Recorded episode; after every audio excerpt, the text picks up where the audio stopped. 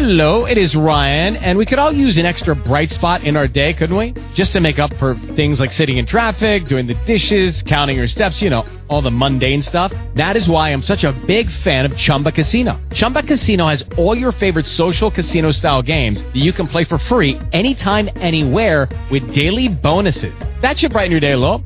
Actually, a lot. So sign up now at chumbacasino.com. That's chumbacasino.com. No purchase necessary. VGW Group. Void were prohibited by law. See terms and conditions. 18 plus. Hey, this is Zac Efron, and you're listening to the Stupid Cancer Show. I hate you both. I've hated you ever since I can remember. I hate you, and I wish you both had cancer. Cancer? Yes, in the head.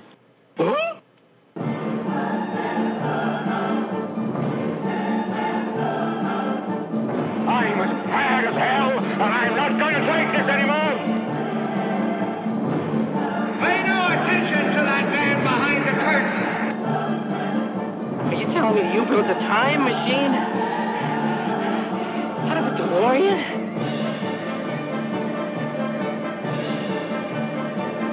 This is the Stupid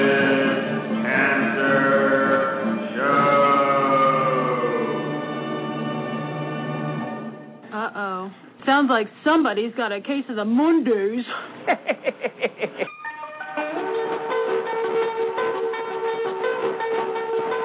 Hello there, children. Hey, hey, kids. People seem to like me because I am polite and I'm rarely late. And now, the host of the Stupid Cancer Show, Annie Goodman and Matthew Zachary. Not that there's anything wrong with that. Because he has a lot of chutzpah. All right.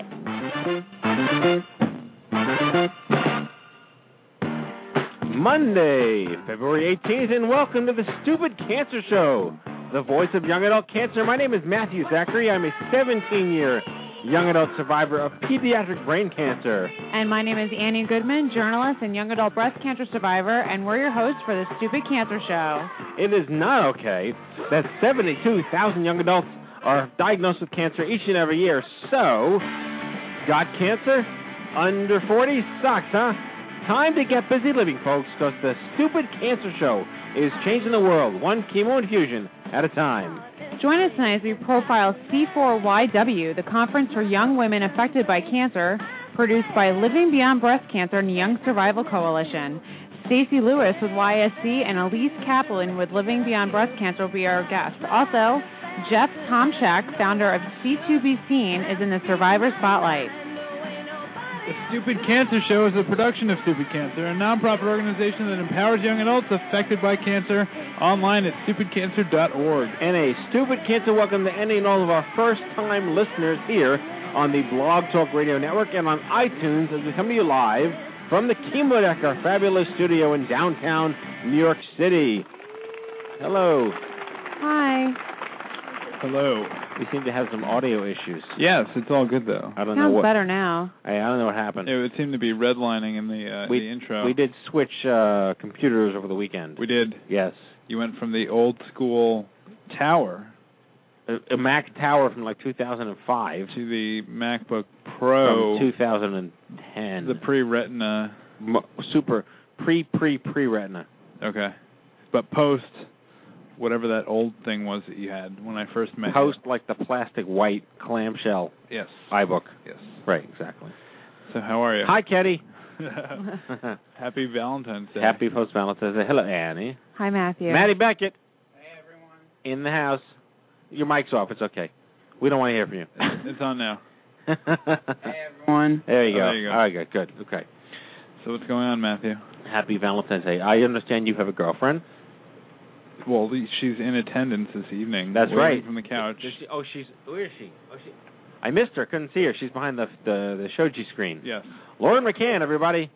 Hello. And Lauren gets her own applause. Lauren is the fabulous daughter of the fabulous Sharon Franz, who is the founder of the National Coalition of Oncology Nurse Navigators, and uh, which is one of our amazing national partner organizations. So, Annie, how was your Valentine's Day? I worked till 10 o'clock at night, so it was awesome. That's the best kind of Valentine's Day you could possibly have. Especially when you are boyfriendless. Yes. Well, I, there was a post I put up on Facebook today, which I meant to put up last week, uh, called "Dear Valentine's Day" from Mhm. Young Adult Survivor. Right. That's part of their Generation Y, W H Y. Yep. And it was very poignant, very poignant. Yeah, I, I remember back in the day, in 1996, seven, eight, when I was single, and what that meant. And now you have three Valentines by default. Yes, yes, I do. There's nothing I can do about it. No. Yeah. No, you are required from this point forward when they start reading to not only buy well when Jess starts reading as well, I guess. Right. To buy Jess, Kobe, and Hannah Valentines. Cookie. Yeah. Cookie. Mo, mo, mo. They're starting to say "I want" instead of "Can I please have." Good. So we're we're engendering self-correction. Good luck to you. I know. Godspeed. It's not not good stuff. Yeah. Anyway, so we uh oh we finally got the dates. Uh, April one, two, three, four, five, six, seven. I can count in order. Is uh National Young Adult Cancer Awareness Week. Awesome. Yes. It's official. It is coming back. I don't know what year it is. It's like the 12th or 13th Mhm.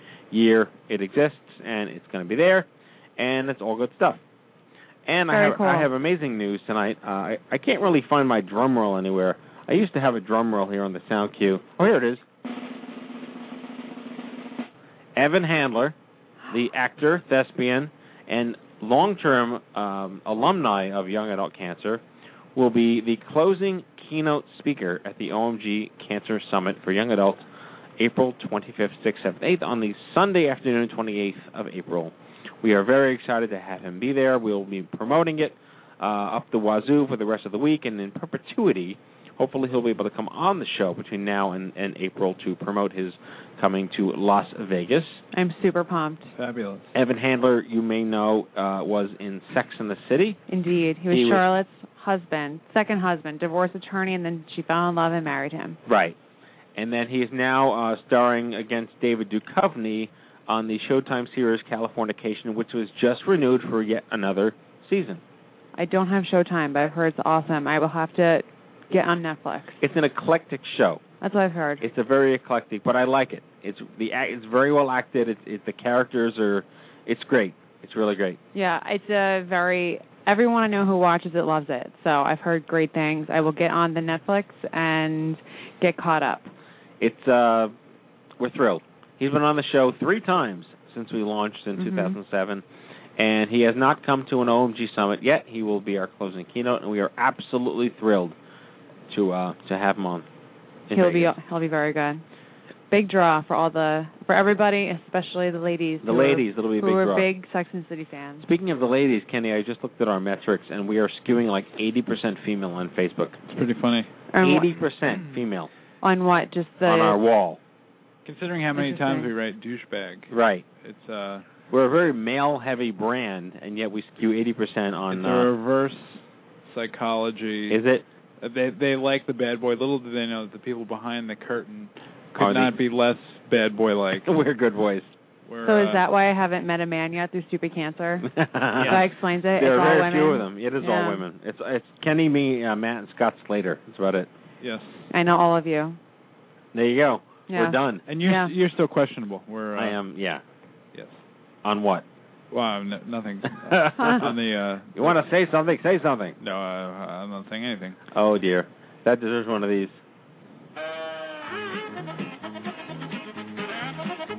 Kenny. That was the day of your delivery. it's uh. Oh boy. so uh yes, in other news, I'm I'm craving a Whopper. Oh yeah, I heard that Burger King got hacked The today. Twitter got Twitter. hacked by a non. oh, it was a non. They Uh, took. yeah, I don't. I think a lot of times people just blame it on. It's kind of like when a, an act of terrorism happens and you just like blame the same group. Uh, Oh look, wait. Okay, so I'm on Burger King's um Twitter feed, and it's protected now. Yeah, it was like different a half hour. Yeah, ago. and it has an egg for the photo, and I can't see any of its tweets. It's a mess.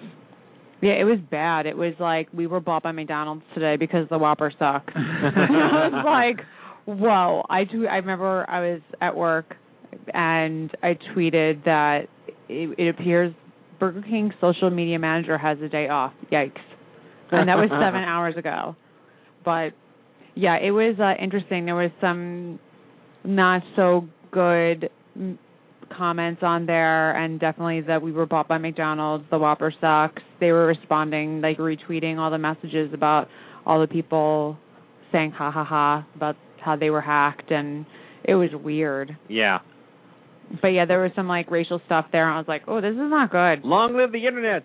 Whoever whoever works at Burger King needs to get on that ASAP. Yeah. Change the password from uh Oh, someone someone did tweet Whopper one two three was a really bad password. that was a rep. Okay, that was my favorite tweet. Yeah. Kesha would have made a better password choice. Yeah, Kesha, seriously. Right, with your dollar signs in the middle of your word there. Yes. Fantastic. I'm glad you picked up that reference, Matt. I actually know Kesha. Yeah. Do you? I don't Unlike- know a single song she sings, but I know the name. You saw her in the grocery store. But yes, Even though you don't know Mumford and Sons. I know Miss the Amazing Mumford. I know. We had, I still think it's funny you don't know Mumford and Sons. What is what is what does Mumford and Sons sing that I might know? Uh, Uh, that song something. Yeah. Um, They oh, will- that's something song. they okay. put out uh, Abbey Road Street Court Lane. I don't know if just, you've heard that just one. download the a the um album Babel. I think how did Uh, Adele say the- it? Babel. I think it is Babel. Yeah, I think the official way to say it is Babel. I would but say go with the, the it's very the last like album. It's very you know hipster ish. I don't know. Oh, so right up my alley. Matt, yeah, Matt's. Matt's pretty hip. He drinks with my Huey Lewis in the news. you drink PBR and you listen to vinyl. I mean, what's no, PBR? it's not. smoking American spirits. It's it's more mainstream than that, but so not hip right now. yeah, they're more mainstream than that. But I don't know. I think you'd like them. It's pretty. I don't know. They're pre- I will wait is like their big song. I like. I enjoy them. Well, we'll we'll school you, Matt. Okay. On your next six-hour flight, you will listen to the entire discography of Mumford and Sons. yeah, they'll and they'll come out and they'll come out playing one the banjo. Come up with a full head of hair. Yes, There you go. All right. Well, Jeff's called in, so let's get to our first Survivor Spotlight here. Very excited. Jeff Tomczek is a consumer insight strategist, entrepreneur, and writer born in Wisconsin and now living in Manhattan. He is an acute lymphoblastic leukemia survivor. Welcome, Jeff. Hello, Jeff. how are all of you? Hello, hello. We're thrilled to have you, my friend. It's great to be on. How's everyone tonight? We are doing well. Where are you calling in from? Uh, right in Manhattan, in the heart of uh, good old Midtown East. Okay, so we won't guilt you for not be, being here. Yeah, y- you know, I I certainly could have could have made it, but uh, it's a bit of a venture down. So, and it's freezing out tonight. Well, that's okay. We would have we would have shipped you a dog to wear. I wear I wear so many coats when the weather's like this I can barely bend my elbows. You see what I put on Facebook? It was 16 last night in Brighton Beach. 16 degrees. It was one degrees out this morning when I was going to work. One degree. Yeah, one with the wind chill. With the wind chill. Speaking of which, we we had Super Cancer Alaska. I forgot to mention. Sorry, Jeff. We had our Super Cancer Alaska meetup, Kenny, this weekend, right? Yes, I have to get okay. the, uh, the follow-up. All right, we got the follow up on that for next week. So anyway, Jeff, thank you for joining us. Not a problem. Happy to be on. Now, if I'm not correct, we met through Suleika. Um, I I suppose she facilitated the introduction. Yeah, I was uh I was at the Young Cancer Summit that you did here in New York City. God, when was that last? That was in September, September. August? Yes. Yeah. So um yeah, so I came to that and that was actually my big uh, foray into interacting with other young adult cancer patients. So um yeah, I got a chance to to meet you and I had met Suleika probably a month prior, so So we'd love to hear your story. Uh, ALL. Uh, by the way, is a non sequitur, the very first time that I heard that someone had ALL and I read it as all, I was like, "You have all cancers." That would be devastating. Uh, I I hope I don't have all cancers, but the one I had was probably I would say if you're going to get it, it's it's one that you can handle in a in a way that uh I think the the outcomes typically are better than most. So I've I've had a fun run with it, but I'm past it and uh it's uh hopefully never coming back. So Well, all right. So tell us about your life before cancer. You were up at the atom. You were doing your thing, living your life. What, what was that like? Oh, I had the uh, audacity to move from the Midwest to New York City because uh, no one has ever done that before. Um, Right. About four four years ago, five almost five years ago now, and um, a few years in, decided to stop pursuing the regular career path and uh, ended up starting my own business at the end of 2010, going into 2011. So I was fresh into doing some consulting work of my own and focusing on being an entrepreneur. Um, and then uh, sort of had the the usual, you know, body breaking down, not feeling quite like myself. Um, I was at the time 27, so I was in you know pretty good health, worked out quite a bit, athlete all my life, and ignored it and ignored it and ignored it, and uh, eventually, what triggered me to finally go into the hospital was uh, that aching pain in my side, which happened to be uh, my my liver shutting down. So it was processing so many cancer cells, and um, so I went in thinking, yeah, literally the day I went in, I was. Uh, I had uh, an intern at the time. I, I took a lunch meeting. I went and met my intern to uh, scout a venue for a potential event that we were going to run for a client of mine. And you know, casually on a beautiful Friday afternoon in June, thought I would walk into the emergency room at Bellevue Hospital here in New York City and uh, you know get a prescription for something stupid and and walk out completely fine and obviously that didn't happen because the nurse looked at me and said, "You look like complete shit." And uh, Yep. you know, from there, I was uh, I didn't leave that hospital for something like 38 nights or or whatever it was.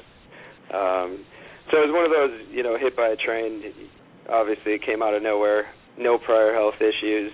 Had uh, zero zero uh, inclination that that's what it would be, but um that was yeah that was it and then from there i uh ended up transferring over to memorial sloan kettering here in the city uh where i've been cared for ever since and i had a stem cell transplant in uh november of 2011 and that obviously did the trick because i've been in remission ever since That's great. When you were diagnosed, when you went to the hospital, a lot of young adults, what we hear repeatedly is that the last thing they think it's going to be is cancer.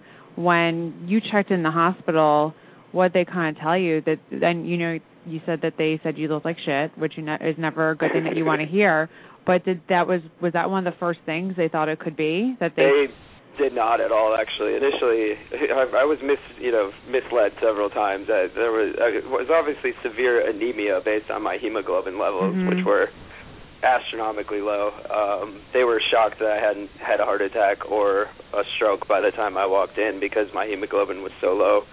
Um, but they, you know, said it could be anything from, you know, as simple as mono and then all the way up to the extreme condition being leukemia. But um, it was never suspected that that's actually what it was. And as they ran every test, you know, they got closer and closer to the point where they had to do a bone marrow biopsy in order to determine what it was. And as soon as the uh, the doctor did the biopsy, I mean, he he went in and traditionally when you do a bone marrow tap, you'll probably know this, they would um, you know, they would have fluid or you know some fluid in between the marrow and and the uh, the edge of the bone and he came in and the, the cells were packed so tight with cancer cells that there was just literally no fluid. And he knew on the spot without even having to send it to a lab that that's what I that you know that I had leukemia. So um so that's pretty much when I found out. But it was never yeah I mean my mentality going into it was certainly not that I had cancer. Um no one really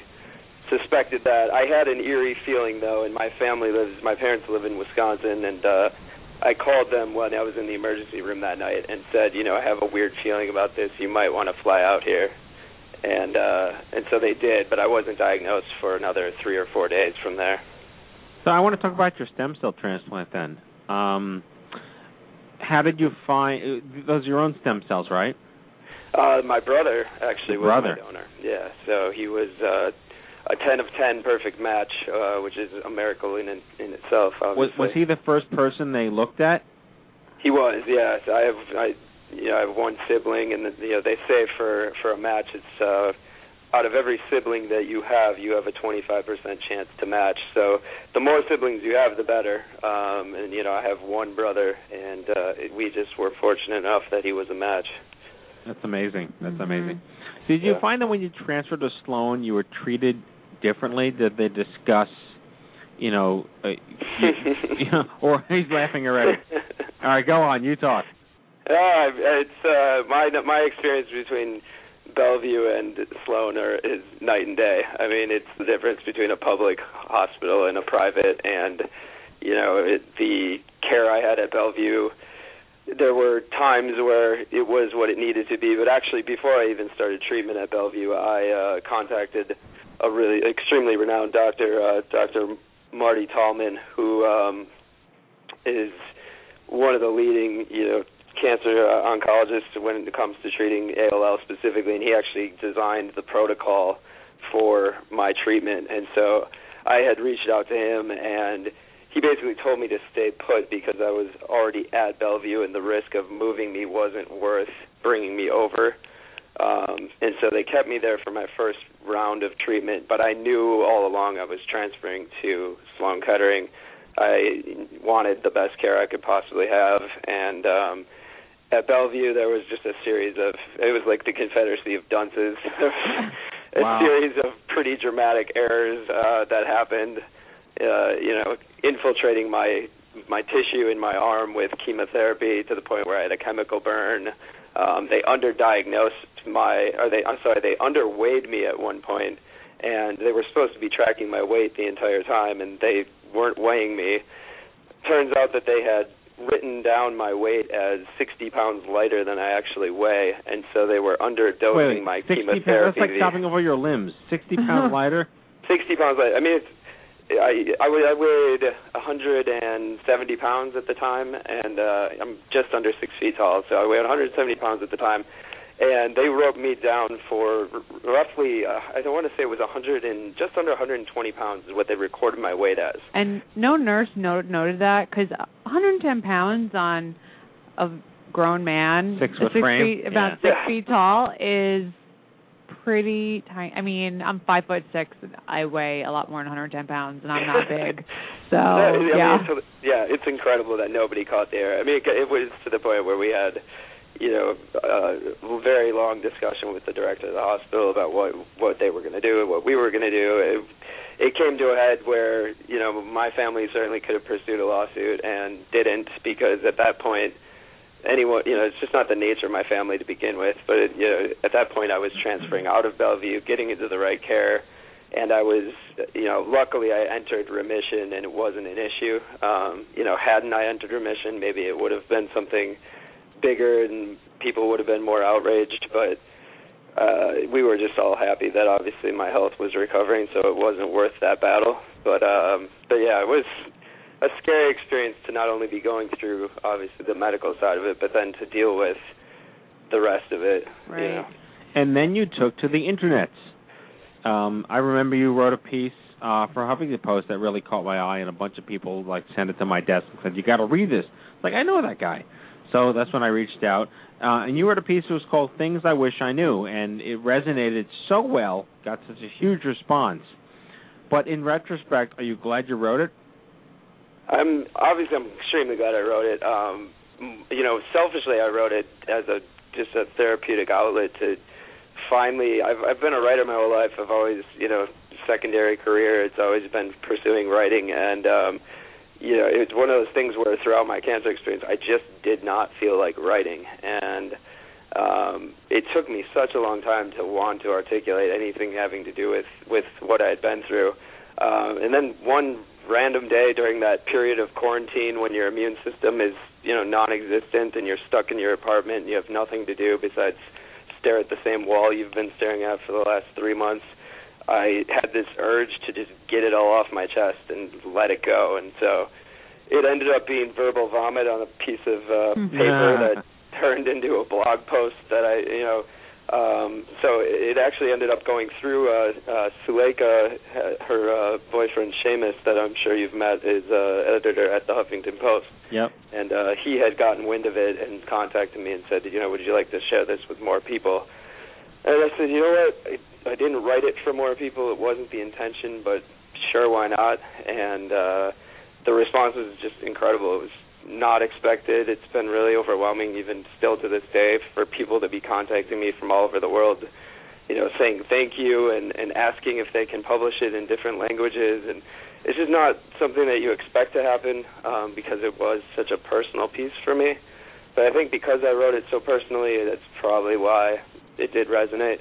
Yeah, definitely. And one of the other issues you had that definitely resonates with the young adults is you did not have health insurance when you were diagnosed. I, I have didn't. I know a lot of people this has happened to, so Yeah. when you're going for all these tests, I can't even imagine what you were thinking.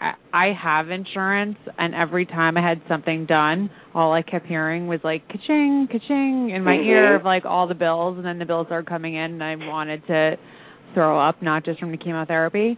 So tell me a little bit about your experience as a young adult not having insurance and then having to deal with that stress just on top of yeah, being that sick. was uh, another fun part of the picture for sure. Um, the uh, yeah, I mean the insurance thing was as I had stated earlier, I had started a, a business uh, just a few months prior, and so I was in that mindset of here I am healthy, you know, no no reason why I should be paying the outrageous rates of of you know men, in New York uh, medical insurance, particularly for insurance that at a high price point would potentially not even cover me for something dramatic anyway. So I had that mentality of uh, you know until my business gets going, I'm making the right kind of money. Um, you know, I'll pay out of pocket for whatever I need, and uh, you know the logic works up until something smacks you in the face, and which I, you know in my case it did, and it turns out in the long run it was probably the best thing that could have happened to me um, because I think I would have exhausted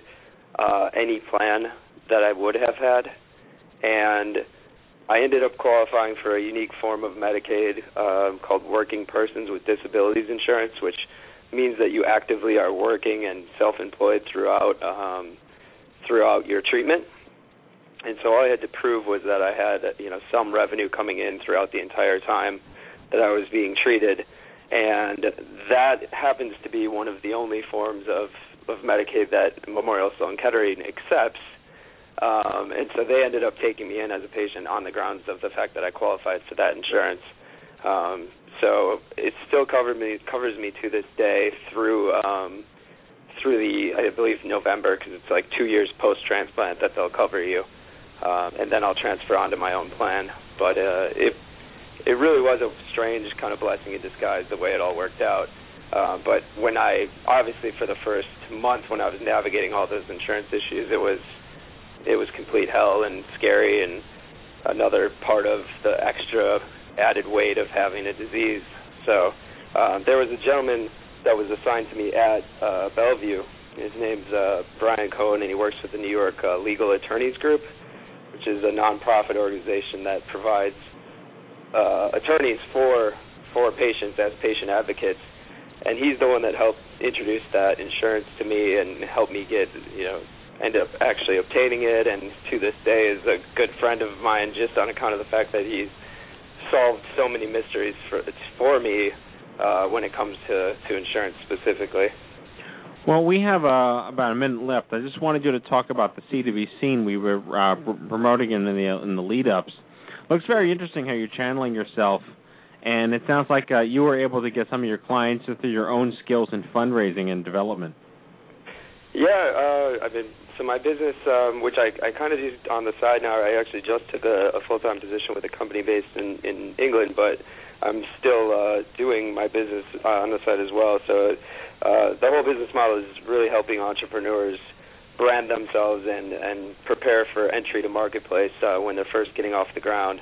And so I had uh, I had used a website online to raise some funds for a friend who had cancer uh, before I was diagnosed, and ended up using my marketing skill set and knowledge of social media to to raise a considerable amount of money f- for him through this website, um, which is called RaiseItNow.com.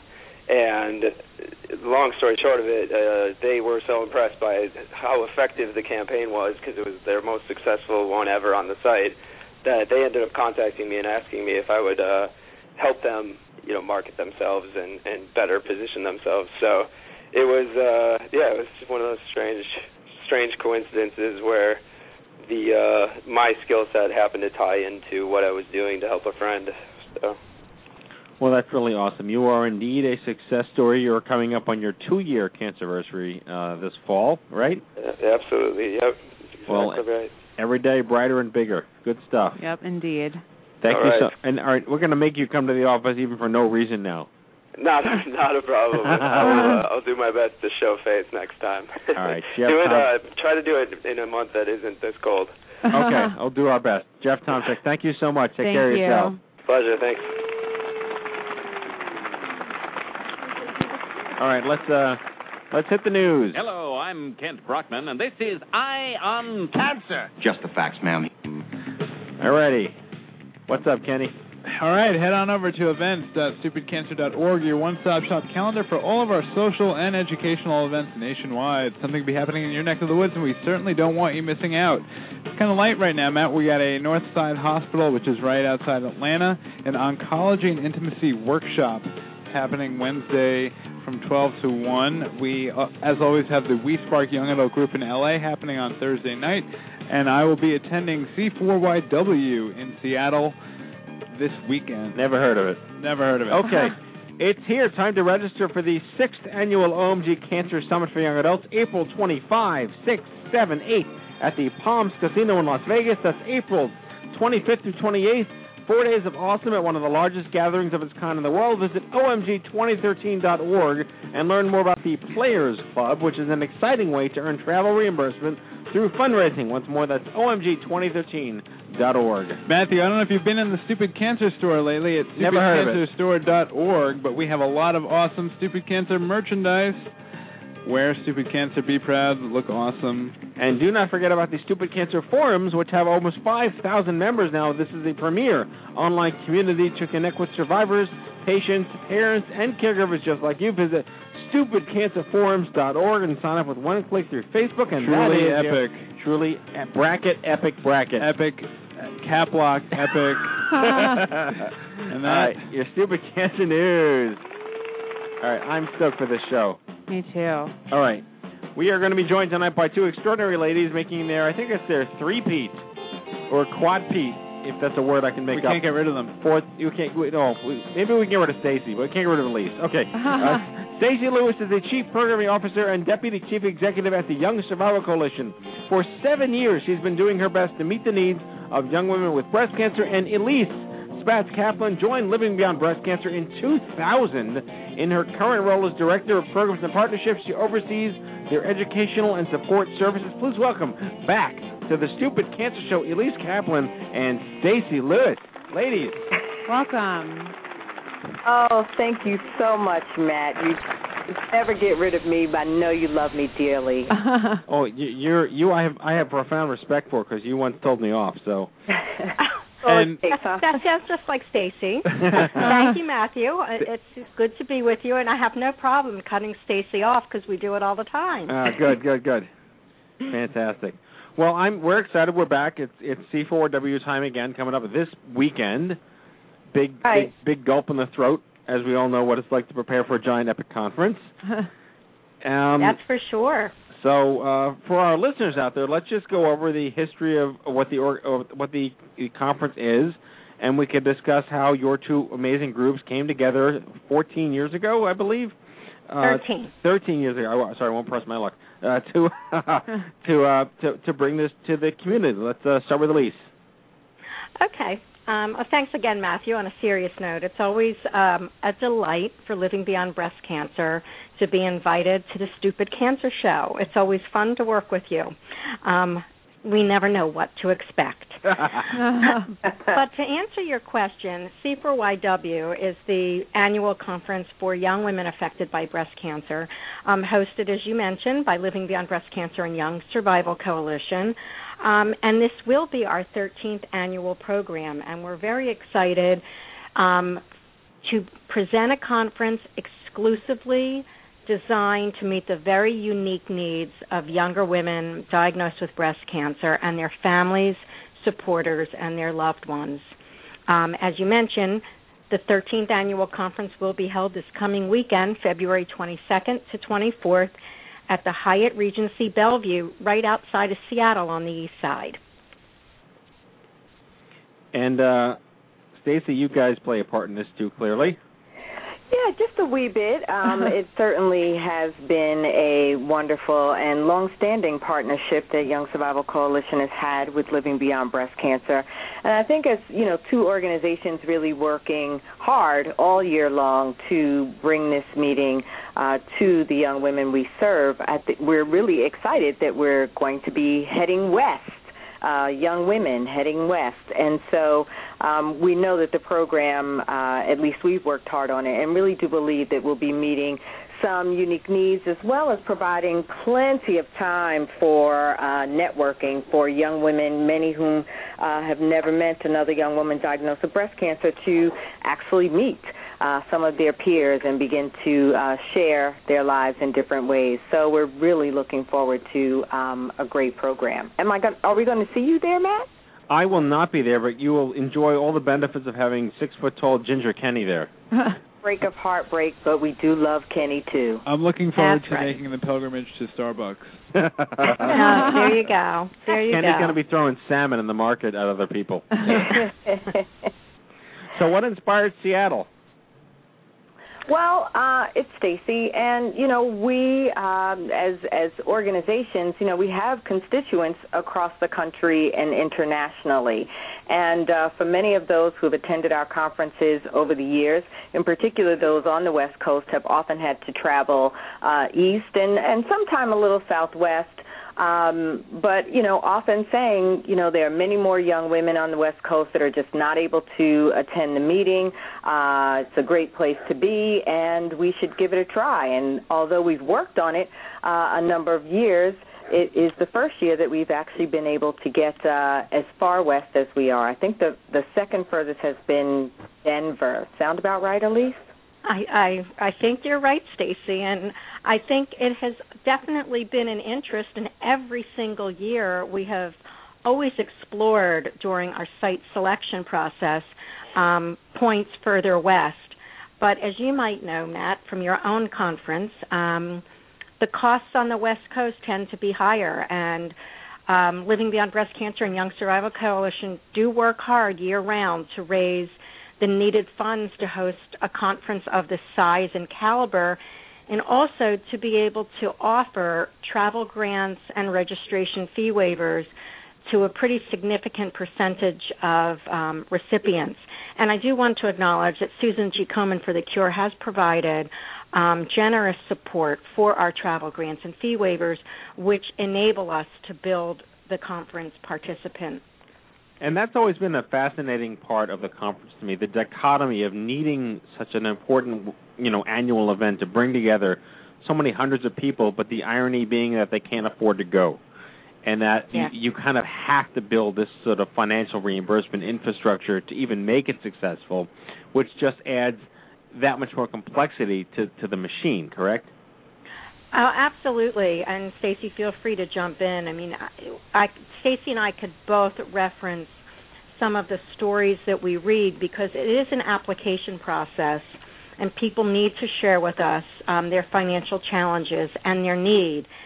And there are many very young women who are have their college career interrupted by cancer, um, where just paying their day-to-day bills, let alone health insurance, is a concern those in the midst of their career, of those who may have been laid off over the past five years when the economy turned downward. Uh, the stories that we hear are so compelling and disturbing all at the same time. So it's really incumbent on us to remove as many barriers as possible, and cost is one of them. This is Annie, and I am a young adult breast cancer survivor. I was diagnosed just about a year ago to the day uh, with triple negative. I wish I could attend this year, but because of my day job, I unfortunately will not be able to attend. But hopefully, you know, I'll get connected with you guys again soon. Um, so I just had a couple of questions. What kind of programming do you guys offer for, uh, you know, young breast cancer survivors that they could look forward to at the conference? Lots of vibrators. Yes, you can find them in the exhibit hall most of the time. Absolutely. I mean, and sex and intimacy is important uh, to everyone, and you know the impacts of treatment are something that is relevant to the young women that attend our program. So we do offer workshops on sex and intimacy, as well as workshops that are going to be more uh, disease specific. So more, you know, there are going to be workshops on triple negative, sometime on ductal carcinoma um, in situ. I mean, you know, we we really are looking to hit the gamut. There are a number of workshops for uh, young women with metastatic breast cancer, as well as this year we have extended um, our men's track. So there will be a I couple saw of that, just shops for men. for men and one for couples. I like you yeah, know this so this will be the first time we're offering one for couples, which will be um, nice to see um, how that's um, taken advantage of Yeah. um, to help with communication skills and the challenges um, that cancer faces. And Annie, I do want to do a shout out to you Sure. because I also was a young adult breast cancer survivor. I was diagnosed with breast cancer myself nearly 22 years ago. Wow. So I do recall sort of where you are in your own experience being one year out and um and how that may feel. So C4YW is just for you and hopefully in 2014 you'll be able to make it to our program. But it raises another issue that we face with our conference too, Mhm. is that young adults they're upwardly mobile, they're trying to live their lives. They may see so much value in attending this, but they just can't find the time as well. Yeah. Plus the whole parenting and childhood thing. We get all these Right. love to be there, Mhm. but I can't afford or find a babysitter. You know, it just speaks to the the the the ironic dichotomy of the need for this conference, but the challenge to make it successful. It is a challenge, Matt, and I think that you know the two organizations over the years have have acknowledged that challenge, recognized that challenge, and one of the things we try to do, um, as as you're so on the cutting edge of technology, is at least ensure that some of the more relevant content is positioned um, online as audio files, so that even if you're unable to attend and get the full uh, atmosphere um, that you can gain some of the education um, that that we've offered at the event. Right, and just the the topics every year are are so well topical, but they're so relevant. You're doing a lesbian workshop this year, clinical trials. You're doing nutrition workshops, and you're doing in the workforce. By the way, all your speakers are like have been guests on the show. We live in such a small incubated little universe. It's amazing, and uh, you know you're doing a session. Uh, you know, like I said, breast cancer specific sessions on like fertility and pregnancy, and metastatic breast cancer, body image, and intimacy. But you're also tapping into lifestyle issues too. You know, how do you make sense of your madness? Like you have a session. I want you to talk about the creating your legacy session. Sparked my interest so much. Um, well, I'm happy to comment on that one specifically, Matt, because it's something that's really near and dear to my own heart, and I'm sure Stacy and everybody else's. But when we started to track the sessions over the years, uh, we make sure that there are sessions relevant to women who are newly diagnosed with breast cancer, those nearing the end of treatment, long-term survivors, and as Stacy said earlier, specific populations metastatic, triple negative, inflammatory, etc. Um, and as such, when we started to expand our track for women with metastatic breast cancer, we always have sessions that are medical updates and psychosocial or quality of life updates. And over the years, on evaluations, which we do um, evaluate all of our programs, and it's really the comments that we receive that helps us build the agenda for the following year. And in the past, you know, talking about the hard stuff, creating your legacy. What about women who are thinking about end of life? We wanted an empowering type of workshop that gives them the tools or the skills or the language to be talking about these things while they're still here. Um, and and it's very important to your point before. A lot of women have young families um, or family members with which they want to have meaningful conversations. So these sessions on creating your legacy are really having moderated them in the past. Um, are really something that leaves our participants with something very useful they can take home. And what are some of the really what are some of the most in demand popular programs you guys have at the conference. One of the things I saw I thought interesting was Zumba. I would probably fall and knock someone over after I tripped on my own feet. but what are what's some of the programming for you know, especially for young women, which you guys find high in demand? I um I would say uh the sex and intimacy reconstruction is um always in demand as well as opportunity to to really ask some deep questions um Mhm. about the various procedures that are available. Um, I think it, those in the psychosocial realm dealing with um, fear of recurrence. Uh, there are some workshops that we end up repeating twice throughout the weekend um, because they are in some in such high demand, and those are just a few of them. Do you find that a lot? Do you have more men signing up this year? I noticed that you do have quite a few workshops for men. Uh, do you find you have a lot of men signing up this year? I don't think, Elyse. I don't know if you noticed more men. I didn't notice more men. We usually have a. I, I I didn't notice more men. I think it's safe to say that year after year we do see a fair amount of couples coming because in all of our messaging we're very inclusive and we're encouraging women to bring their supporters, their loved ones, their partners, etc.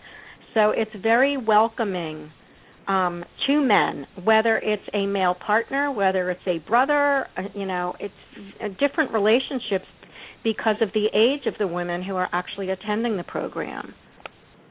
What would you guys say the biggest takeaway people get when you measure your outcomes? Uh, I, we, we're struggling for that now. Like, what did you learn? And it's it's always that balance between you want it to be social and fun, where they meet each other, and it's kind of like this homecoming because we all know each other on Facebook, and now we're in a place in the real world with pulses, and want to make sure that you can actually know that what you're doing makes that much of a difference when they leave and go home. hmm Um, I would just add, and um, I'd love Stacy to comment too. What pops to the top of my mind is when we do read the evaluation forms, there is a recurrent theme of women thanking us for having such a tailored, relevant program, and that they have now developed a whole list of questions to take back to their healthcare team um, to help them make important decisions moving forward, whether it's with treatment, whether they're in recovery, or whether they're many years later and are dealing with issues affecting bone health, menopause, etc. Um, women definitely tell us they're equipped now with a greater depth of information that is more specific to their phase of life and their age of diagnosis. I And would go- add that I think Yeah. for some, you know, it really is that opportunity. To your point, Matt, you know, we're all connected to social media and many different uh, forms and platforms, but that opportunity to actually meet someone face to face, uh, for many is priceless, and that is often articulated in the evaluations as well. Yeah, I definitely agree. And on that, we do offer some meetup opportunities, um, and we have identified areas where people with either specific diagnoses or different geographic regions of the country, so that we can help facilitate the networking that's meaningful for each participant. So you're d- dispelling that isolation and aloneness that young women often tell us that they feel, where they know that they're in a sisterhood of a much larger group of women and they aren't so alone. Yeah, I noticed on the schedule there was, I think it was hula or oh no, belly dancing. Belly dancing, another activity That's where new this year. Yeah, that definitely sounds interesting. Another opportunity where I would have to probably embarrass myself, and Matthew will get to see my uh, awful dance moves in Vegas this year. But But, what okay. about? Do you guys talk a lot? You know, I know some of the interesting topics for people is like clinical trials, and what do you tell people? Because I'm sure some people there, you know, whether they are in treatment or just out of treatment or have metastatic disease you know, what kind of do you guys give ad- uh, medical advice and then just advise them to go back to their doctors? How do you approach that? Because I know that is such a sensitive issue that you do have to, you know, kind of toe the line of what kind of medical advice you do give people. I think Well, I was, I, go ahead. go ahead, Stace. I was just going to say, for the most part, when you're talking specifically about clinical trials, it really is um, a workshop where we're trying to impart understanding um, so that the attendees really begin to understand what is a clinical trial, what are the phases of a clinical trial, how do clinical trials work, how are they funded, um, to really, you know, and what questions do you want to begin to ask to identify if a clinical trial is right for you. So, with that workshop in particular, the aim is not to uh, point women in a specific direction, but to really equip them with the information and knowledge that they need to make that next decision. And what about, you know, meals and you know, I noticed one about nutrition. Do you guys do special meals for people where you're giving lectures and workshops and you know, things like that? Do you do you tailor your meals to the lifestyle they're supposed to live post treatment and even in treatment? We Great try question. very very hard, but um, it's very costly to have the most nutritious meal possible. But we're very cognizant of trying to offer healthier meal choices throughout the conference weekend. And Would what, you agree, Stace? Absolutely. We no, we work really hard to uh to provide a variety so that you know you're not eating oatmeal for three uh meals a day, um, but as well as to ensure that it is going to be healthy. It's funny. And even some gluten-free meals available this year, or gluten-free snacks. So we we we definitely and are offering more vegetarian type choices. Hmm? I remember when we went to this is this is not a slight against them, but I attended the uh 2008 Livestrong um uh summit. No, sorry, 2010 Livestrong summit, and they served like the most deep fried, like unhealthy, like delicious, amazing You in Austin food. I know, I know. You can't like try to you have to try to be healthy in Austin, but it was just like I remember. I didn't care personally, but there was so much uh, like uh, like feedback, negative feedback, like how dare a cancer conference serve such unhealthy food? And you know, now that I'm you know like wizened and bald and seasoned from hosting conferences, I know that you know the healthier the food, it's like twenty times more expensive too. Right. Yeah. So, and you try to do your best. You really just try. Um, but I do want to go back to one thing that Annie mentioned before, which is that like like when we give medical advice or when you put patients in an opportunity to get other opinions that are clinical in nature, then they go back to their doctor and the doctor's like, "Who the hell told you that?" you know. Th- there- Do you have a relationship with hospitals in a way that they're familiar with this conference and that it, it's almost like a a trusted source? Well, I think you know I, I'd love Stacy to add to this, but both Living Beyond Breast Cancer and Young Survival Coalition have pretty extensive medical advisory boards, and we have physicians and psychosocial experts from different healthcare systems across the country. And as such, there is a lot of familiarity with one or both organizations, and I think those hospital systems, you know, trust us. Um, but that said, we don't have at at LBBC anyway any you know deep rooted relationship with a particular hospital system because that wouldn't go over well either. So I think the more our brand is out there and the more women are coming, if as you've looked at the faculty that are serving on this year's conference, they are some of the most highly respected, nationally and even internationally renowned experts. And I think that really helps to underscore the credibility of this program. And all we can do is arm women with information to take back to their team for them to discuss and make some, you know, informed decisions with their doctor that knows their personal circumstances.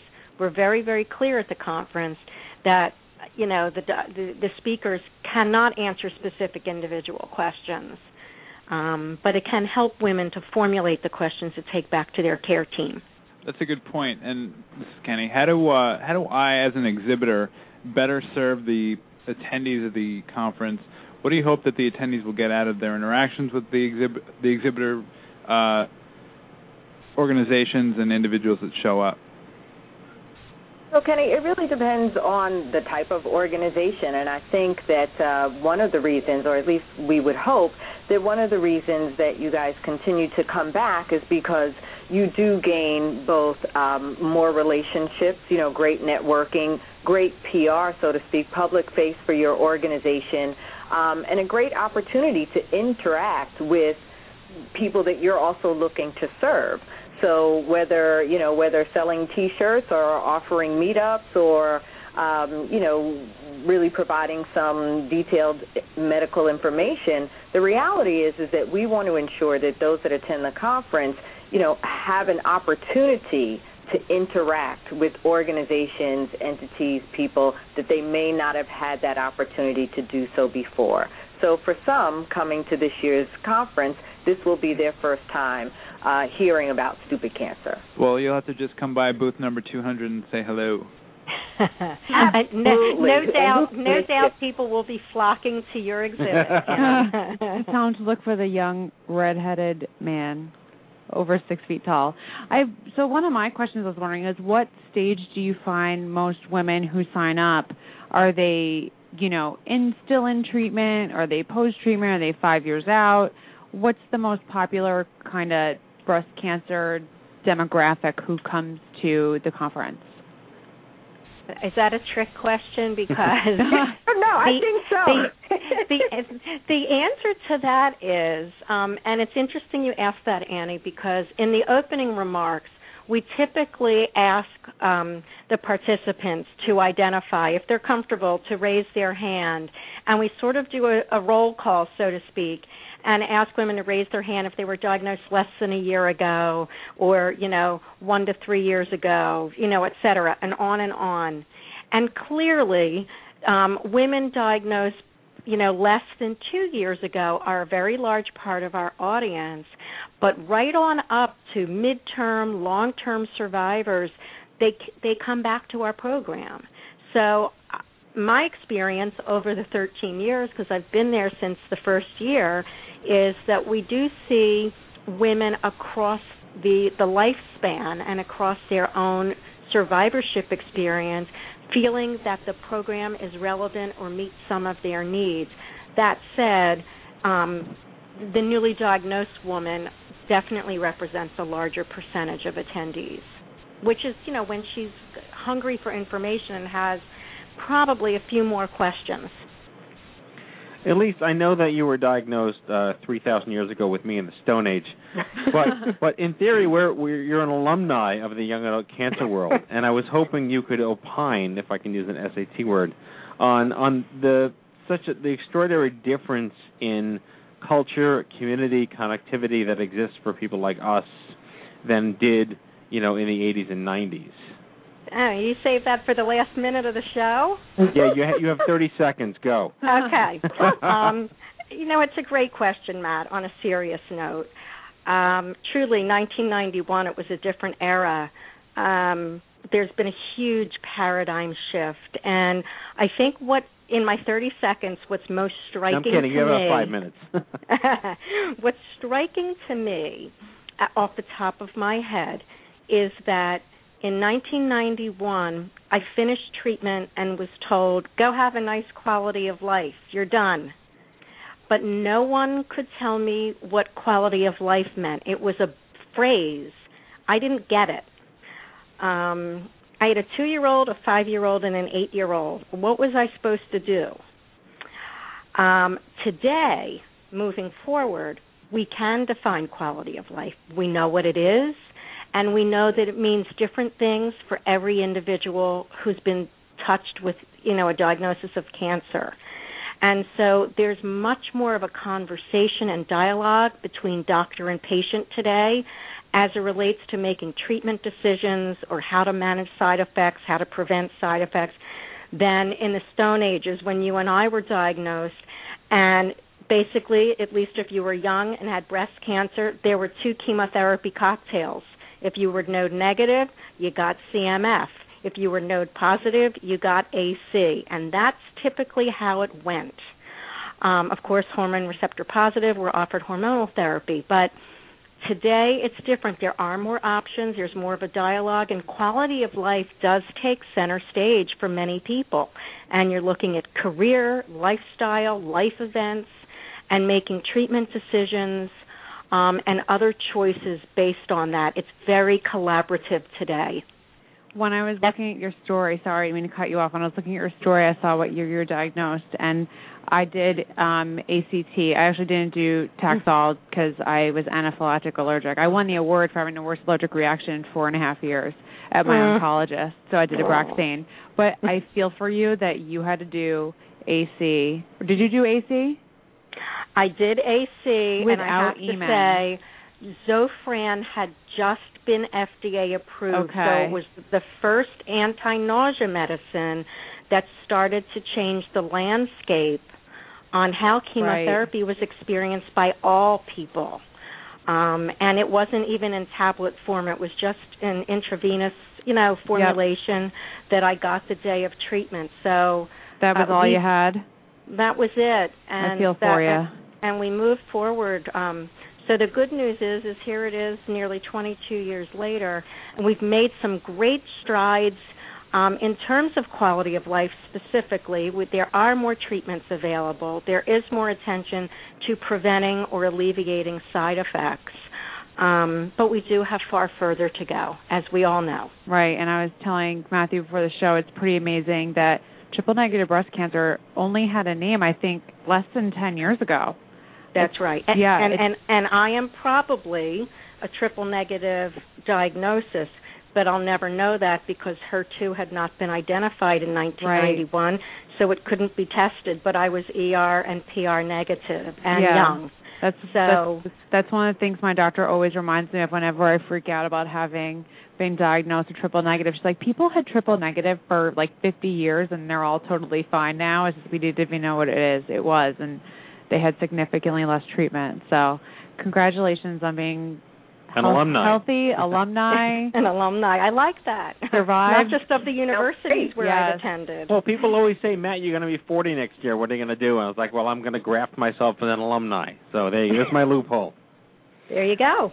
So let's take the next two minutes. We'll close out the show. Stacy, um, you've been with YSC for seven years. I've been. I realized that I was volunteering for YSC back in 2002.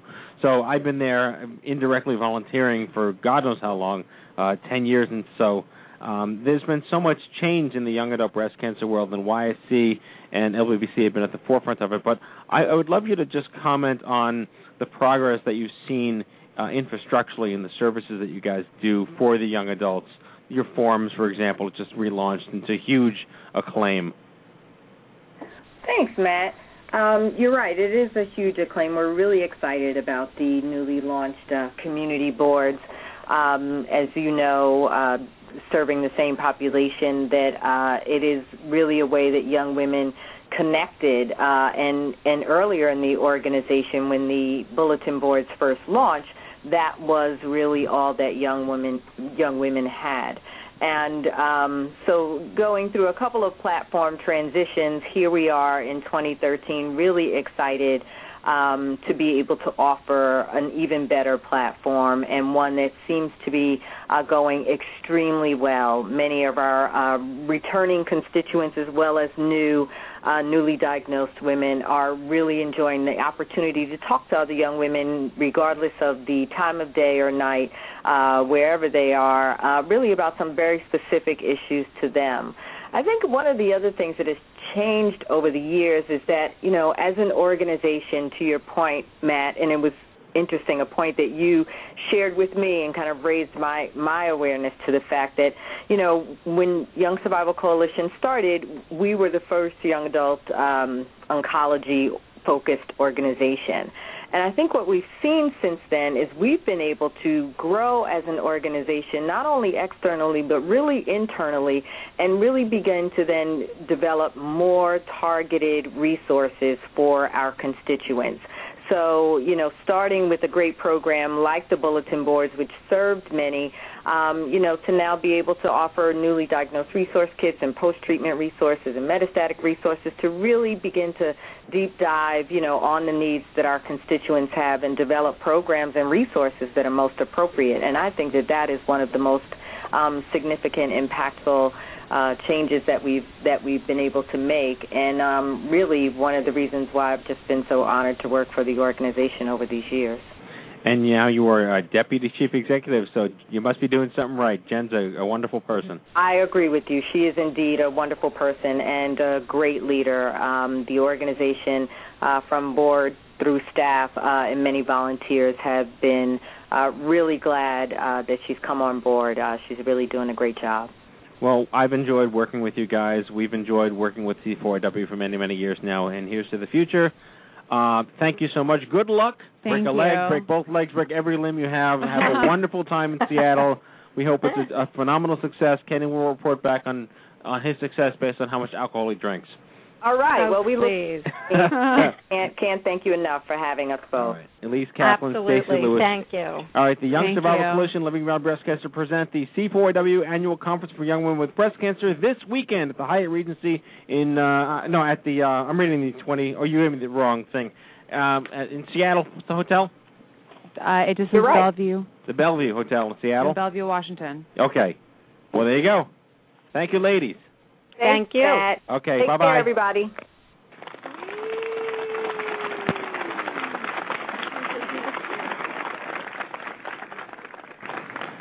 There, uh no, the the bio is on the C4YW 2012 web, uh, template letterhead. Aha. So I read the wrong one.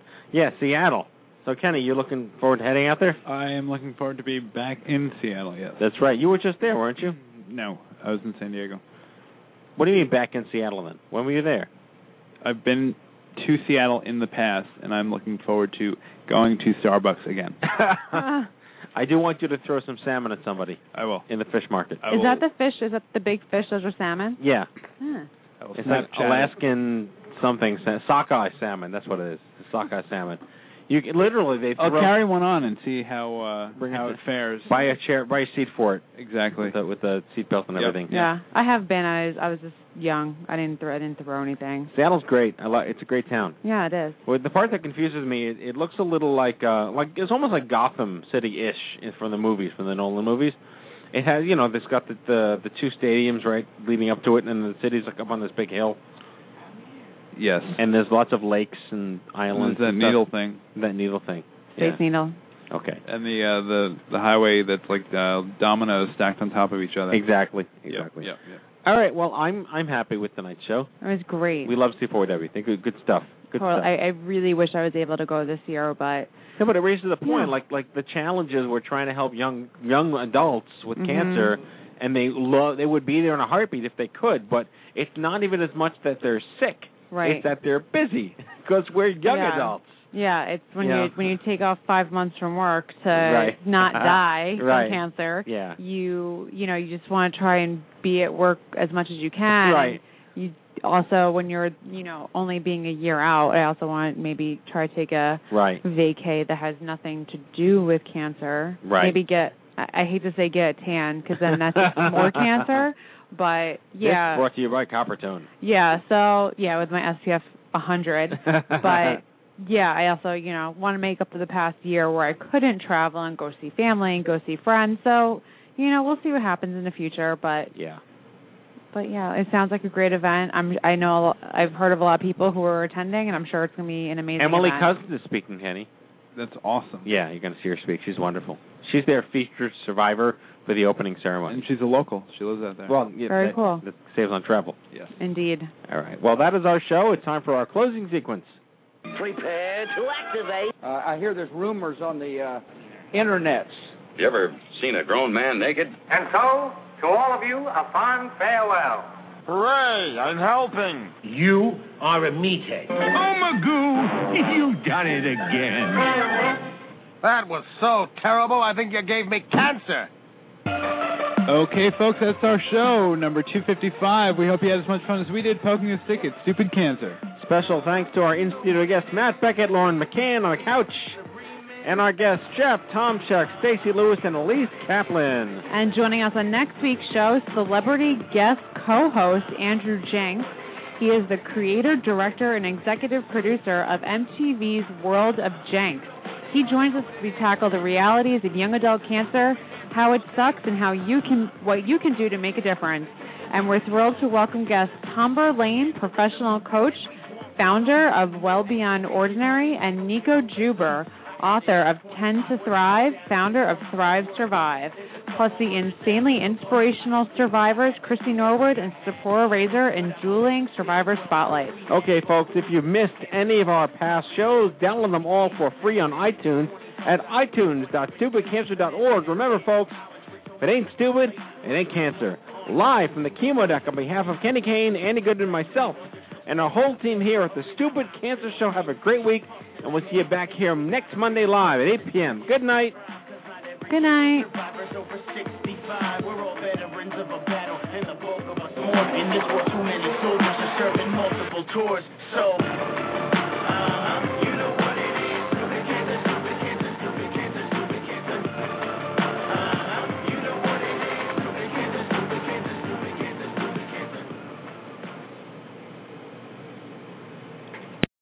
Hey guys, it is Ryan. I'm not sure if you know this about me, but I'm a bit of a fun fanatic when I can. I like to work, but I like fun too. It's a thing. And now the truth is out there. I can tell you about my favorite place to have fun. Chumba Casino. They have hundreds of social casino style games to choose from with new games released each week. You can play for free anytime, anywhere and each day brings a new chance to collect daily bonuses. So join me in the fun. Sign up now at ChumbaCasino.com. No purchase necessary. Group. Void were prohibited by law. See terms and conditions. 18 plus.